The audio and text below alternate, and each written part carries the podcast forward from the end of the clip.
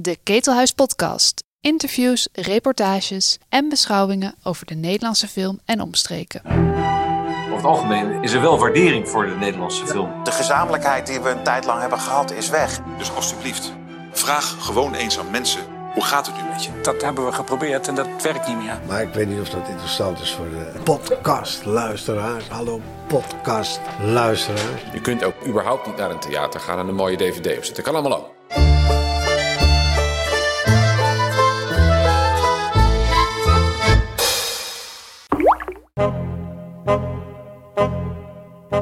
Op zijn filmzolder, waar de filmactualiteit in historisch perspectief wordt geplaatst, ontvangt Hans Berenkamp dit keer Miranda van Gelder, de programmeur van het momenteel wat ontheemde Utrechtse filmtheater Het Hoogt. Ze hebben het over Huub Bals, de eerste directeur van Het Hoogt en de oprichter van het Internationale Filmfestival van Rotterdam. Een film is onherroepelijk en onverwoestbaar. Deze man dus, Hans Berenkamp en Miranda van Gelder halen herinneringen aan hem op en gaan op zoek naar wat je zou kunnen omschrijven als de erfenis van Huub Bals. Uh, als je nu uh, verhalen hoort over Huub en over ook hoe hij zich gedroeg af en toe, niet af en toe, eigenlijk best wel vaak, denk ik ook dat het een witte mannenprivilege is dat je zo'n klootzak af en toe kan zijn. En daarmee wegkomt. En dat iedereen je dan een hele leuke, excentrieke man vindt. Luister naar Hans Berenkamp en Miranda van Gelder.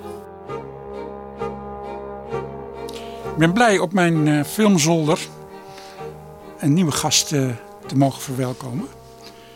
Uh, Miranda van Gelder, programmeur van het Hoogt in Utrecht, wat op dit moment niet een theater is, maar meer een concept. Hoewel er wel vertoningen zijn. Dat klopt. En ik heb Miranda uitgenodigd om uh, ook een aantal keren te komen praten over het heden van de Nederlandse film en filmcultuur. In relatie tot wat hier in mijn archief allemaal rondspookt. En uh, een, een, goed onderwerp om mee te beginnen leek mij uh, als programmeur van het Hoogt. Wat betekent Hubals voor jou? Ik zag dat je met de kerst een retrospectief van Bela Tar organiseerde. Ja, als het, als het door mag gaan uiteraard. Dat is in ieder geval in de geest van de eerste directeur van het Hoogt, Hubals. Dat die ook niks ook. te gek was. Nee, inderdaad. Uh, ook wel een beetje met Huub in mijn achterhoofd. Uh, ik weet natuurlijk zijn voorliefde voor, uh, voor dit soort films. En ik denk dat hij dat misschien wel fijn had gevonden. We moeten natuurlijk wel heel zorgvuldig van begin af aan starten met uitleggen wie Huub Bals is. Want ik denk dat er heel veel mensen zijn die daar geen idee meer van hebben. Dat denk ik ook, ja. Jij hebt hem natuurlijk ook nooit ontmoet. Nee, ik was één toen hij overleed. Dat is, uh, ja, nee, daar heb ik, ik heb hem niet meegemaakt. Maar ik heb wel uh, de verhalen gehoord. En uh, het, is, ja, het zijn de schoenen die ik moet vullen eigenlijk. Wat voor verhalen hoorde jij? Grootse verhalen. Ik denk dat als we het hebben over groots en meeslepend leven... In, met betrekking tot film, dat, dat hij dat heel goed heeft gedaan. Hij was ook omvangrijk, letterlijk en figuurlijk. is niet oud geworden. Nee. Overleden in 88, 51 jaar oud. Was uh, de oprichter van het Filmfestival Rotterdam, dat toen nog Film International heette. Daarvoor was hij de directeur, de eerste directeur van Filmhuis Het Hoogt. Wat ook zo'n beetje het eerste filmhuis in Nederland was. Ja, klopt. En nog weer daarvoor was hij uh, publiciteitschef bij de bioscooponderneming Wolf. Mm -hmm. En organisator en, en programmeur van een festival, de Cinemanifestatie in Utrecht. Ja, klopt. En dat heb ik ook nog wel een staartje van meegekregen. Dat was in die werfkelders aan de Oude Gracht. Mhm. Mm -hmm. Waar dan Ferreri een persconferentie gaf. En je met Rivet aan de bar zat. En dat was echt feest. Het klinkt wel heel erg als de goede oude tijd. Het ja. was het ook een beetje, ja, de goede dat... oude tijd. dat uh, kan ik me heel goed voorstellen, ja. Maar goed, Huub dacht op een gegeven moment, ik ga uh, een festival beginnen. Wat groter is dan dat in Utrecht. En wat helemaal is bedoeld voor die films die niet in de normale uh, bioscopen terechtkomen. Ja. Maar dat, dat moeten we misschien even uitleggen. Um, dat uh, denk ik misschien ook wel, ja. Er was een tijd dat niet, bioscopen niet zomaar elke film mochten vertonen. Want je mocht alleen films vertonen van distributeurs die aangesloten waren bij de bioscoopbond. En uh, anders was je een rebel als je dat deed. En dan werd je uitgesloten van zoals het, het exclusief onderling handelsverkeer. En uh, Huub was dus degene die dat uitdaagde door een zogeheten vrij circuit te beginnen van theaters, die dan ook zelf hun films uh, aankochten en uitzochten. Ja, eigenlijk dat gewoon opengebroken wat uh, de normale gang van zaken was, waardoor je veel meer kon, eigenlijk als programmeur ook. Het was heel interessant. Het was een kartel, hè? Ja, ja. eigenlijk wel. Wat betekent dat nu nog voor jou in de dagelijkse praktijk van uh, het programmeren van een, uh, van een filmhuis in Utrecht? Um, het betekent heel erg dat je te alle tijden buiten de gebaande paden kan kijken. Dus als je iets op een festival hebt gezien of als je iets um, ziet ergens waarvan je denkt: dit zou ik heel graag toch willen draaien, dan kan je het naar Nederland halen. Um, dat kost geld en dat kost tijd en energie, maar het kan wel. Um, je krijgt dan niet uh, hele boze blikken meer. dat scheelt heel erg. Um, en ik denk ook dat het ervoor heeft gezorgd dat er in Nederland best wel interessant filmklimaat is gekomen. Waarbij ook de kleinere films en de, meest, de meer kwetsbare films eigenlijk uh, toch een plek krijgen in de Nederlandse bioscopen. Of in ieder geval in de filmhuizen. Denk je dat dat nog steeds zo is als je het wordt vergelijkt met België of Duitsland? Dat hier meer uh, excentrieke bijzondere films te zien zijn? Ik denk dat er hier veel kan. Ik weet niet of mensen dat zo doorhebben. Dat we hier heel veel kunnen zien in de bioscoop. Uh, of in de filmhuizen. En um, ik denk echt dat Huub Bals daar nou, in de grondslag uh, aan heeft gestaan. En um, dat we nu... Bijvoorbeeld ook, we hebben ook heel veel distributeurs. Uh, er wordt veel uitgegeven. Um, en niet alleen hetgeen wat commercieel het heel goed doet. Dus uitgegeven het, bedoel je uitgebracht? Uitgebracht, ja, sorry, ja, uitgebracht. Geld wordt uitgegeven. Geld wordt uitgegeven. Films worden uitgebracht. Films worden uitgebracht. Ja. Um, er wordt heel veel uh, uitgebracht uh, door Nederlandse distributeurs. Mm -hmm. um, soms ook meer dan dat we kunnen draaien. Even terug naar uh, Huub Bals. Ja. Het bijzondere van hem was natuurlijk dat hij een, een, een, een zo'n fanatieke cinefiel was zonder, met een hele brede blik, die ook hele bijzondere en niet voor de hand liggende films uh, uitkoos. Mm -hmm. uh, maar het was absoluut geen intellectueel. Het was iemand die echt uh, met zijn, dat zei hij ook altijd, ik kijk met mijn buik. Ja. Ik kijk of ik een film in mijn buik voel en dan weet ik of hij goed is of niet. Kijk jij ook met je buik? Ja, ja heel erg. in het begin ja, moet, je moet natuurlijk eerst zoveel mogelijk informatie verzamelen voordat je echt kan zeggen: Oh, nu weet ik, kan ik iets over zeggen over film of over een film. En je kan het nog zo mooi weten te verwoorden, maar toch als je in een zaal zit en je kijkt een film, dan gaat het toch over een gevoel wat je hebt. Over wat doet het met de zaal? Uh, wat doet het met de mensen? Is er een soort van beus rondom een film? Um, en ik denk dat dat het belangrijkste is aan uh, het uitkiezen van een film ook. En daarvoor moet je, dat zei Huub Bals volgens mij ook altijd, moet je gewoon heel veel films kijken. Ja.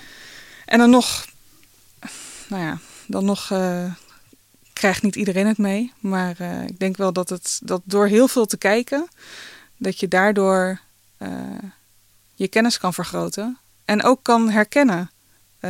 wat doet dat met je buikgevoel? in dit ja, geval. Ik, ik, ik, begrijp dat heel goed hoor, dat buikgevoel. En ja. ik, ik, herken dat ook. Mm. Tegelijkertijd maakte ik natuurlijk ook wel mee. Uh, ik schreef dan over film en Huub had mij nodig om. Uh, of ons nodig om, om de mensen naar zijn festival, naar zijn films te krijgen. Mm. Dus dat leidde dan ook vaak tot discussies. En dan merkte ik dat het heel moeilijk was om met hem over film te praten. Omdat hij zo vanuit zijn gevoel redeneerde dat hij het heel moeilijk kon verdedigen. Ja. En dat is het nadeel. Als je met je buik kijkt, ja, dan doen je hersens natuurlijk ook niet echt mee. Nee, nee daar heb je een goed punt. Uh, ik denk ook dat het heel belangrijk is dat je die vertaalslag kan maken. Um, maar ik snap ook dat het soms heel erg moeilijk is. Uh, bijvoorbeeld van Bellatar ga ik uh, in de kerstvakantie hopelijk inderdaad ook Satan Tango draaien. De eerste keer dat ik die film zag, dat is zo levensveranderlijk geweest voor mij. 7,5 uur hè? 7,5 uur uh, zit je, zwart-wit, uh, ja, typisch Bellatar, dus echt lange, lange shots. Um, en de eerste keer dat ik die film zag, ging ik door zoveel verschillende emoties in die 7,5 uur, dat ik dat ook nu nog heel moeilijk kan beschrijven. Uh, los van het feit dat ik kan, alleen maar kan zeggen: ga het zelf zien. En ga het zelf ervaren. Ook al gingen er toen heel veel mensen ook weg. Want ik kan me ook voorstellen dat 7,5 uur echt te lang is. Maar ehm, als je er de tijd voor neemt, dan kan het je zoveel brengen. Maar ja, probeer dat maar eens in een synopsis van 100 woorden te, te verwoorden. dat is ook het fenomeen, hoe langer een film is, hoe hoger de waardering van de kijker. Hè? Dat is ook cognitieve dissonantie. Want als jij zeven uur van je leven aan een film hebt besteed, dan kan dat niet anders dan vijf sterren zijn. Oh, dat kan zeker anders dan, dan vijf sterren zijn. Maar ja, je hebt wel een soort van. Uh, je hebt het gehaald tot het eind. En dat alleen al, dat brengt toch wel wat geluk met zich mee, denk ik. Maar goed, die, die, die buik van, van Huub. Ik denk dat als wij nu aan mensen die hem niet kennen. Als ik zou moeten uitproberen te leggen. Wat voor mij de essentie was van deze pionier, want dat was het. Mm is het dat buikgevoel. Hij had ook een enorme grote buik. Hij had het ook altijd over eten. Uh, uh, wat me bijstaat, ik vond een oud filmkrantje in een van mijn mappen van een festival, waar er dan is over de hapjes op het festival werd gezegd van ja, vanavond is de laatste avond, dan gaat het meer om drinken dan eten. Maar normaal waren de hapjes heel belangrijk. En Huub liep ook altijd door alle festivallocaties heen om het eten te checken. En als er dan iets niet, niet goed genoeg was, mhm. dan was dat voor hem bijna net zo erg als wanneer een film niet goed geprojecteerd werd. Dus alles ging door de buik. En hij had ook een vaste uitdrukking als hij bijvoorbeeld een film te makkelijk vond. Ja. Dan maar zeggen, Amadeus bijvoorbeeld, het haatte die. Alles van Milos Forman. Man kan niet filmen, want dat is kakken zonder douwen.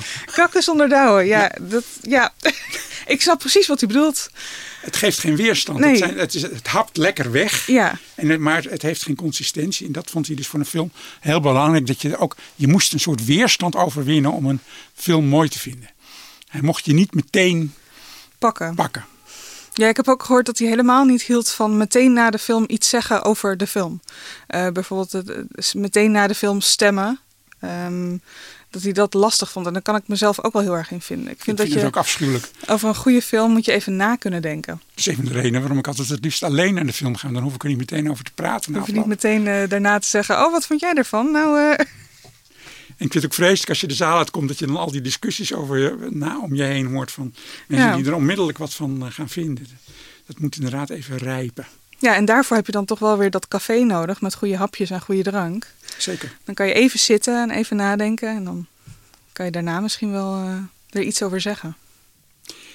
Als jij die verhalen leest, je hebt bijvoorbeeld ook de, waarschijnlijk wel de biografie gelezen over uh, ja, klopt, ja. Que le tigre danse. Mm -hmm. Hij was natuurlijk ook degene die de tijger had bedacht als ja, symbool zeker. van uh, het festival. Denk je dan, dat is een tijd die heel anders is dan die van nu? Uh, ik heb iets gemist wat, ik kan zeggen, zoals een popmuziekliefhebber over Woodstock kan lezen. Mm -hmm. of denk je van nou, wow. Ik denk wel dat het een. Um...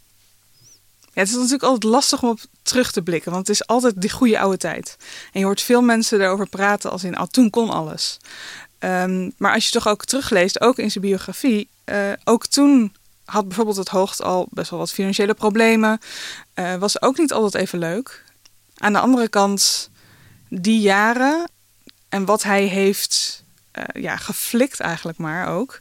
Uh, want, want er werd ook veel gegeten en veel gedronken en veel film gekeken. En veel gevreden. En veel gevreden, nou ja, ook altijd fijn. Dus um, ik denk dat dat een prachtige tijd was. En dat er ook heel veel geld uitgegeven is.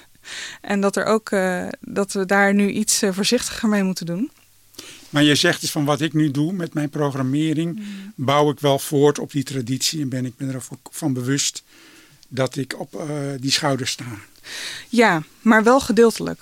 Want um, aan de ene kant is dat zeker zo. Ik ben me heel erg bewust van de geschiedenis van het Hoogt. Maar ik hou me daar niet angstvallig aan vast. Wij zijn nu ook bezig met uh, nieuwe plannen voor een nieuwe locatie. Um, waar we toch echt iets nieuws willen gaan neerzetten. En ik denk dat in de geest van Hubals dat heel interessant, uh, dat hij dat heel interessant had gevonden. Dat we, uh, dat we niet blijven hangen in het verleden, maar ook vooral vooruitkijken. Wie zijn de nieuwe makers? Uh, welke films zijn nu interessant? Um, wie worden de filmmakers van de toekomst? Um, dus ik kan ook niet altijd vast blijven houden van, oh weet je nog vroeger, Huub, ik moet ook voor mezelf dat pad creëren. de avant-garde vernieuwt zichzelf natuurlijk Ja. voortdurend vanzelf. Zeker. Maar wat echt nieuw zou zijn, is dat je Mhm. bijvoorbeeld zou zeggen van nou, ik eh, hoor van eh, de distributeur van eh, de James Bond film dat hij nog een theater erbij zou willen hebben. Mhm. Willen jullie een weekje meedraaien met Bond? dat is, zou echt vernieuwend zijn. In de geschiedenis van het hoogst zou dat zeker vernieuwend zijn. Mhm. Ja, dat is helemaal waar. Dat zou vernieuwend zijn. Inderdaad. In... Zou- hoe, hoe zou je dat, wat, hoe zou ik ga dat, niet doen. Je zou dat niet nee, doen. ik ga dat niet doen. Zeker Omdat niet. je dan de plaats bezet houdt van een film die het meer nodig heeft. Ja, ja, precies daarom. Ehm, ik vind dat dat onze plek niet is. Eh, de James Bond kan je in alle bioscopen in Utrecht vinden. Dus waarom zou ik hem dan nog in vredesnaam draaien? Het, het heeft zijn plek al. Het krijgt zijn bezoek al. Ik wil eh, iets interessanters brengen aan het publiek en naar het publiek. En ehm, daarvoor moeten wij ook publiek vinden, denk ik. Zou je Amadeus draaien? Nee, maar alleen omdat Huub het zegt. Ja, maar dat is dus heel veranderlijk. Kijk, dat, dat, een, een van mijn favoriete anekdotes over Huub is, is Blake Edwards. Mhm. Dat hij op een gegeven moment eh, kwam hij in Cannes naar mij toe en hij zei van nou ik wil nooit meer met jou praten. Nou zei hij dat wel vaker, dus ik wist dat je dat, dat, dat, je dat niet altijd serieus moest nemen. Mhm. Maar ik wilde wel graag weten waarom dat dan was. Ja, jij vindt Ten van Blake Edwards vind jij een goede film. Nou, iemand die dat vindt, daar kan ik niet meer mee, mee praten. nou, oké, nou, dan praten we even niet. Nee, dus oké. Nou was dat al binnen een jaar wel weer gesleten. Maar, Mhm. maar toen, eh, nou, eh, kijk, Ten was 84, 83 misschien. Eh, in 87 kwam uit That's Life. Mhm. En op de persconferentie van het Festival van Rotterdam zegt Huub... ja, we hebben besloten dat Blake Edwards er toch ook echt wel een beetje bij hoort. Hij was heel erg van de auteurstheorieën. Mhm. De auteur was in of out. Ja, dat, Truffaut, Voorman waren oud. Godard, Rivet, eh eh Jancho, dat, die waren in. En Edwards was altijd uit. En op een gegeven moment had hij dus besloten... nee, Edwards is nu in. En toen mocht ineens... was het een auteur geworden. ja. Dus ik denk, ja, dat is dan toch een soort buikbeslissing... waarvan ik denk, ik vind het ingewikkeld. Want een, ja, als je een auteur trouw bent... dan kun je Mhm. niet achteraf zeggen van... nou, eh, ik, eh, ik vind zijn oude films nog steeds niet goed... Maar deze dan toevallig als bewijs van uitzondering wel. Nou, ik denk dat het ook heel erg eh, wel.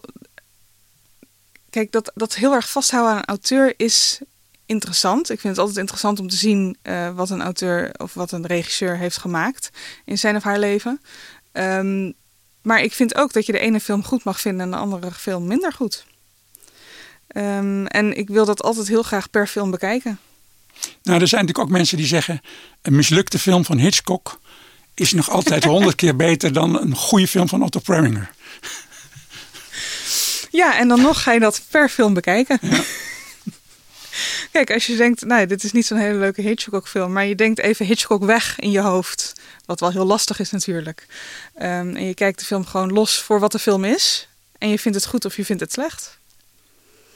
En dat is eh, wel een buikgevoel. Ehm, maar ik vind dat elke film een nieuwe kans. eh, Ja, het is een buikgevoel, maar het is ook... en dat was ook zeker bij Huub volgens mij heel duidelijk... het is ook een tribe. Het is een stam, het is een groep, Mhm. internationaal netwerk van gelijkgestemden... ja. die gezamenlijk besluiten... vanaf nu dit wordt Blake Edwards dit erbij. is niet goed. Ja. En dat had dan, dat, dan, daarvoor moest je dan vaak naar Parijs gaan om erachter te komen hoe het zat. Want de cahiers, die cinema, waren natuurlijk heel beslissend daarin. Eh, en zijn netwerk zat ook heel erg in Parijs. Maar dan, ja, daardoor konden dus mensen, eh, ja, het was ook een soort schervengericht dat soms mensen er ineens uit werden gegooid. Eh Huub hield ook bijvoorbeeld niet heel erg van de Nederlandse film. Zonde. Ja, dat was, maar dat was ook zo'n soort a priori. Van dat hij dacht, ja, dat kan toch niks wezen. En er waren een paar uitzonderingen die hij er dan uithaalde. Die dan wel mochten. Dick Reineke mocht. Eh, maar bijvoorbeeld Alex van Warmerdam zei hij altijd van... Ja, dat is een soort cabaret. Dat heeft niks met eh, cinema te maken. Eh, Verhoeven, nou ja, daar hadden we het niet eens over. Ehm, dus het, het was ook een soort... Ja, de, de stam van de, de cinefiele stam van Huub. Een beetje, wat wel was, en wat was niet dat dan niet gewoon een beetje een, ehm, een witte mannenkliekje? Nou, de verhouding van Huub tot feminisme is heel interessant. Daar zou je nog een aparte dissertatie over kunnen schrijven. Mhm. Er is een beroemd incident in een van de eerste jaren dat alles zich in het oude lantaarnvenster aan de Gouvernestraat afspeelde. Ja. In die tijd draaide uh, Film International ook heel veel vrouwenfilms. Dat was echt een apart genre. En dat werd dan meestal gedistribueerd door Cinemien. Mhm. Maar al heel veel van die filmmakers, Oela Stukkel en Helke Zander en zo, die kwamen dan ook allemaal naar Rotterdam. En juist in dat jaar dat er uitzonderlijk veel vrouwen voor met vrouwenfilms waren, Ja. besloot Huub, omdat hij een film had waar een striptease in voorkwam, dat hij dan in het café van Lantaarnvenster ook een striptease ging houden. Oh ja, lekker even Nou, schoppen. Even lekker schoppen om Oh, te kijken ja. of, of hij de, de boel op de kast kon krijgen. Ja, dat kon die vast wel. En dat lukte meteen. Ja, uiteraard. Uiteraard had hij meteen een bezetting bijna aan zijn broek. En eh, boze eh, vrouwen die hun film van het festival wilden terugtrekken.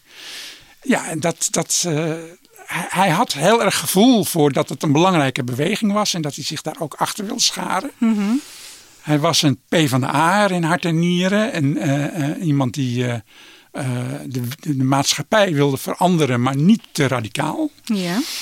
Niet te radicaal, ja. Dus hij wilde het wel, maar dan een beetje zo in, in de veilige was- marge. Het was ook een macho. Het was ook iemand met zijn, ja, die met zijn buik dacht en getrouwen om zich heen verzamelde. Mhm. En hij had een vrouwelijke assistent, eh Monica Tegelaar. Ja. Die later Monica Galer is, eh, haar eigen naam is gaan gebruiken. Argentijnse in Nederland. En ja, die deed dan eh, dingen die hij- Huub niet zo goed kon. Bijvoorbeeld Frans spreken. Ja. Ehm, maar ja, die is op een gegeven moment overgestapt naar, en dat is ook een heel interessant thema van die balsbeweging, naar zijn aardsvijand. Hij had namelijk een aardsvijand. Dat verbaast me niks. Want Ja, groot en mislevend leven. dan Dat moet je dan ook moet een je ook een vijand aardsvijand hebben. Ja, inderdaad. nou, dat was de Piet Goedings van de movies. Mhm. Die een beetje ook in dezelfde vijver zat te vissen. En die altijd heel boos was dat Huub subsidie kreeg. En hij moest dat zonder subsidie doen. Oh, dit is heel herkenbaar. Volgens mij had je dat in het hoogte, had je dat in Utrecht heb je dat met Jos Stelling. Dus dat is precies dezelfde klopt. discussie. Ja, ja er, er is een eh, aardige discussie ontstaan tussen vooral Jos Stelling van Luwe Hardloper en Springhaver natuurlijk. En ehm, Henk Kamping, die eh, jaren terug eh, directeur was bij, bij het nou ja, voormalig filmtheater Het Hoofd. De opvolger van Huub inderdaad. En zij zijn heel erg boos geweest op elkaar heel lang. Waarom precies, weet ik ook niet eigenlijk. Het is natuurlijk ook een beetje een mannending, hè? Ja. Zo'n veten. Zo, echt zo'n vete die je niet loslaat. Ja, ja ik, of het nou echt heel erg een mannending weet, weet ik ook niet. Maar het was in ieder geval, deze mannen hadden dat ding heel erg. Mhm. Ja, en daar- daar, daar koop je niet zoveel voor. Nee. Ik vind het ook niet zo interessant. Ik vind het veel interessanter als we eh, wat meer zouden kunnen samenwerken. Want ik weet bijvoorbeeld dat, dat Jos nog steeds, eh, Jos Stelling nog steeds, eh, nou ja, niet zo heeft met het hoofd. Eh, om het netjes te zeggen. Maar En wil nu dat- een bioscoop openen op de oude locatie. dat klopt, dat klopt. Ik geef hem in principe geen ongelijk. Ik weet dat hij dat heel lang wilde. En eh, het kwam op miraculeuze wijze vrij toen wij eruit moesten. Eh, ze hadden ons ook wel even mogen bellen van het Utrecht Monumentenfonds. Maar, Want het ehm, Monumentenfonds had gezegd, het, het, het ja, filmbioscoop moet daar weg, want dat is niet in overeenstemming met het monumentenbeleid. zij wilden ons eruit hebben. En wij zijn er eh, uiteindelijk netjes uitgegaan ook. En eh, ze wilden het volgens mij iedereen die bij het Hoogteles is geweest vroeger weet dat het twee delen heeft. Eh, zaal 1 en het café en zaal 2 en 3 erachter in een apart pand. En bij zaal 2 en 3 worden nu appartementen gebouwd. En ze wilden zaal 1 en het café verkopen. En we moesten alles eruit trekken. En dat hebben we gedaan. Ja. En toen stond het een jaartje leeg, eh, tot ons verdriet, want dan hadden we nog best een jaar doorgekund. En toen eh, hoorden wij via via dat Jos eh, erin komt. Hoe kan dat dan? Ik heb geen idee. Ik kan me daar heel boos om maken, maar dat vergt alleen maar heel veel energie. Dus dat ga ik ook niet heel erg doen. Er is daar iets fout gelopen. Maar ja, aan de ene kant vind ik het heel vervelend dat wij er niet meer zitten. Maar ja, aan de andere kant, we hebben wel een heel goed nieuw plan. Eh, op een nieuwe locatie met ook echt veel meer eh, positieve nieuwe energie. En aan de andere kant ben ik ook gewoon als Utrechtse cinefieler best wel heel erg blij dat er nog iets komt in het pand waar we nou ja, 47 jaar hebben gezeten. Het zou zo zonde zijn als daar, eh, nou ja, ook in zaal 1 en het café gewoon appartementen waren gekomen. Dus ik ben in dat opzicht ook heel blij dat het wel een culturele bestemming krijgt. En dat we straks ook weer gewoon daar film kunnen kijken. Maar het hoogte gaat uiteindelijk naar uh, een nieuwe locatie. Ja, klopt. Waar, waar is dat? Uh, we gaan naar het werkspoorgebied. Dat is bij station Zuilen. En uh, daar zit een pand waar nu Central Studios nog in zit. En daar gaan we samen met het Nederlands Filmfestival, met Fotodoc um, en allemaal huurders zitten. Dan krijgen we vier mooie zalen, een expositieruimte, wat Huub denk ik ook wel leuk uh, gevonden had. Um, en daar uh, hopen we binnenkort uh, open te gaan. De machinerie gaat het heten. Eindje verder fietsen. Een eindje verder fietsen van de binnenstad, maar het blijft Utrecht. En dat is allemaal niet zo heel ver. Nog even terug naar, naar Huub, want daar hadden we het uiteindelijk ja, over. uiteraard. Um, die Monica Galer, zijn rechterhand, stapte dus over naar zijn aardsvijand. Ja. Ging daar toen films in kopen. Mm -hmm. um, en is uiteindelijk uh, televisieproducent geworden. Via John de Mol en Blue Circle koopt ze nu uh, films aan voor Netflix. Mm -hmm. uh, en maar nog steeds, ik heb er laatst een hele middag weer eens gesproken, was ontzettend leuk. Omdat ze nog steeds een, een diehard cinefiel is. Mm -hmm. En nog steeds uh, moeilijke films verdedigt, dat heel belangrijk vindt, terwijl ze er geld verdient met iets heel anders. Nou ja, klinkt als goed volk. Je kan dat natuurlijk ook scheiden. Hè? Je kan ik zeggen ja. van. Uh, uh, want kijk, dat is het interessante van Huub. Die probeerde alles te combineren. Hè? Mhm. Mm -hmm. eten en drinken, film, zijn vrienden, zijn hele bestaan. Ja. Hij woonde boven Hoog Katerijnen. Zodat hij heel snel op Schiphol kon zijn. Uh, en dat was echt ook zijn leven. Ja, alles voor de film. Alles voor de film. Ja. En, en, je kan ook zeggen van, nou ja, ik hou het als een, als een hobby. Heb jij nog een beetje leven naast de film? Of ben je ook zo'n fanatieke? Dit is een goede vraag. Um, ik zat, heb ik een leven? Ik denk het eigenlijk niet heel erg. Ik uh, speel wat toneel af en toe. Maar ik kijk het liefst echt wel film. En dat zit heel erg diep. En dat zit ook al heel lang heel erg diep. En um, ik zat van de week na te denken over wat uh, mij heeft gebracht eigenlijk. En dat is mijn werk, het filmtheater. Dat is uh, ook alles wat ik leuk vind. Dat zijn filmfestivals. Dus Rotterdam Filmfestival ben ik altijd te vinden. maar ook bijvoorbeeld ITVA, Nederlands Filmfestival. Dat is echt mijn grote hobby, maar dus nu ook mijn werk. Um, zelfs mijn partner heb ik gevonden op het Rotterdam Filmfestival. Dus uh, ja, film is leven. En jullie hebben het ook voornamelijk over film. Wij hebben het uitzonderlijk weinig over film. Gelukkig. Toch nog ergens waar ik het niet altijd over film heb. Um, maar uh, hij snapt het wel, het leven. En dat is het belangrijk, denk ik. Is film een alternatief voor het echte leven? Altijd. En dat is maar goed ook. Ja. Het is een uh, escapisme uh, waar je altijd uh, het licht uit kan doen, lekker kan zitten en dan, dan, dan een andere wereld in te gaan. En ik denk dat dat, ja, als je, als je daarvan houdt en dat pakt je, dat, dat het je niet meer loslaat. Ja, het is een mooi moment om te stoppen. Maar we moeten nog een paar dingen behandelen. We moeten het nog hebben over de meisjes. De meisjes, ja. In 1972 draait in de Nederlandse bioscopen Dirty Harry en The Godfather. De Rotterdamse Kunststichting geeft u Bals de opdracht om een internationaal filmfestival te organiseren voor belangrijke films die niet in de bioscopen te zien zijn. Bals had in de jaren daarvoor al met succes de Utrechtse Cinemanifestatie georganiseerd. Voor de promotie van dit Rotterdamse festival stuurde hij meisjes naar Amsterdam die folders uitdeelden met de tekst: Als je niet geweest bent, moet je voortaan je smoel houden als er ergens over film wordt gepraat. Ik ben het natuurlijk geheel met hem eens, los van dat die meisjes niet meer kunnen. Maar uh, een uitzonderlijk mooie, ludieke actie. Uh, en ook geheel in zijn geest, heb ik het idee. Uh, hard erin. En ja, ik, ik vind nog steeds, als je een film niet hebt gezien, dan mag je er niks over zeggen. Nou, hij was, ik had een heel gevoel voor marketing. Goed gevoel voor marketing. Ja, dat is wel waar. Ja.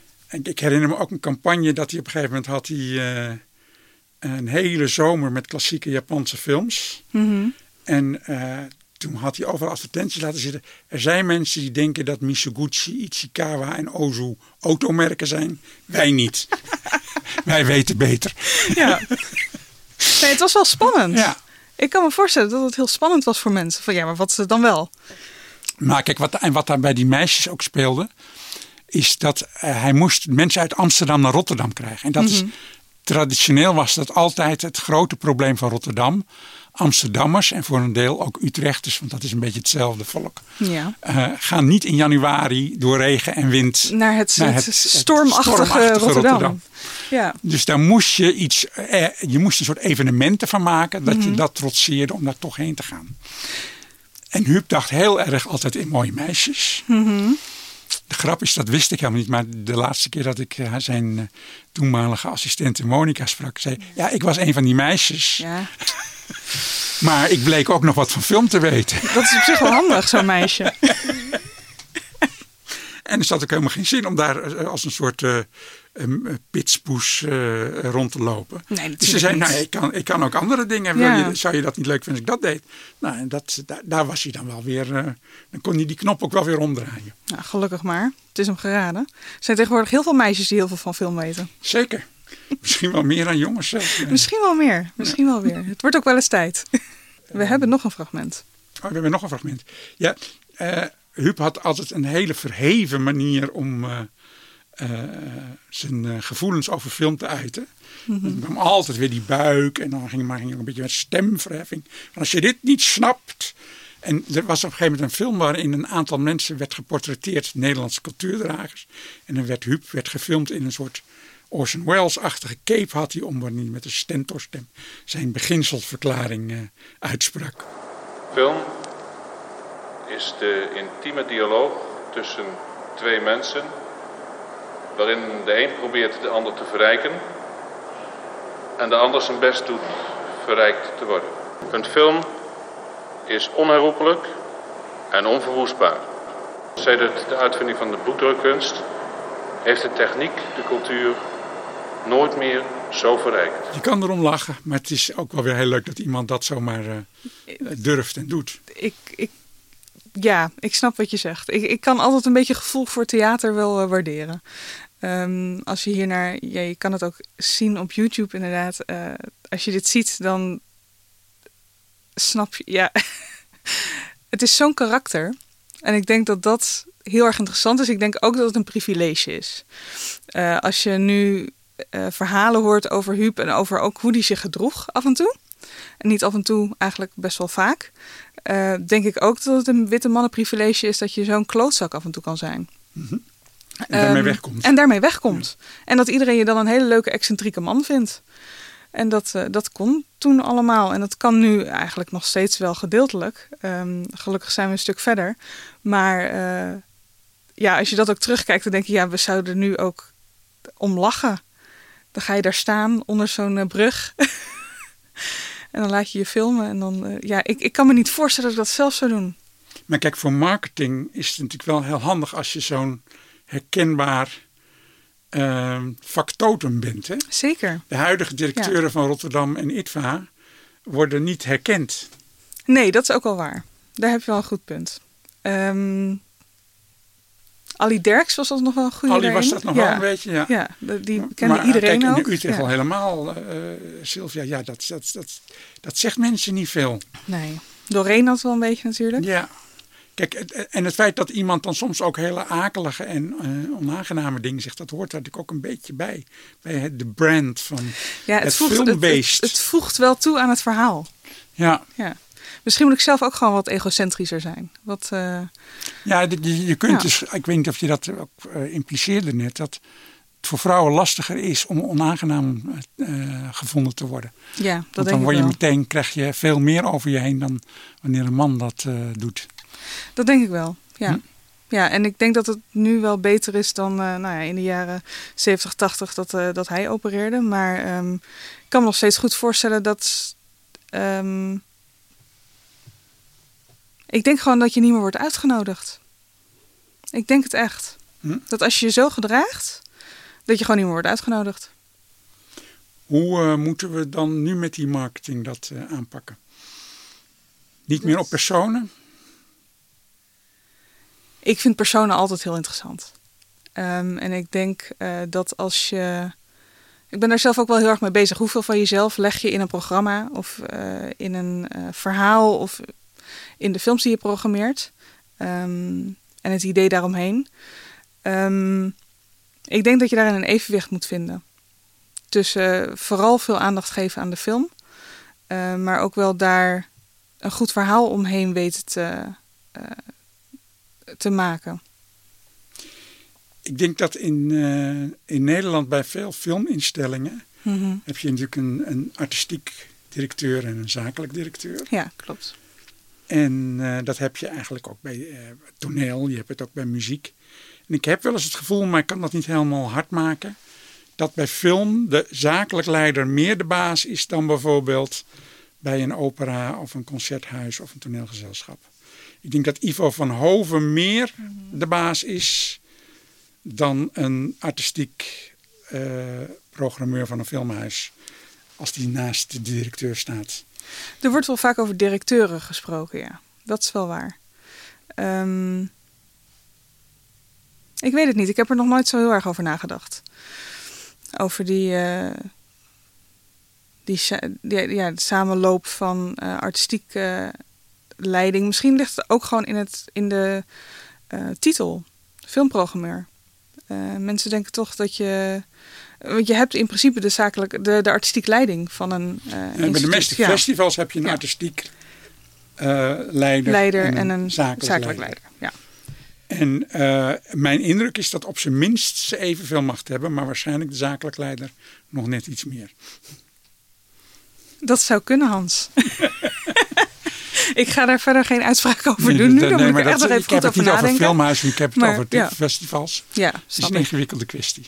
Het is een ingewikkelde kwestie. En Bij je ziet Huub was daar geen sprake van dat een ander dan hij de zaak... Nee, en dat deed hij natuurlijk allemaal ook. Hij deed ook alles zelf. Mhm. En dus dat is, was ook heel knap aan de ene kant. Ik denk ook dat je daardoor ehm, een beetje kan gaan blindstaren.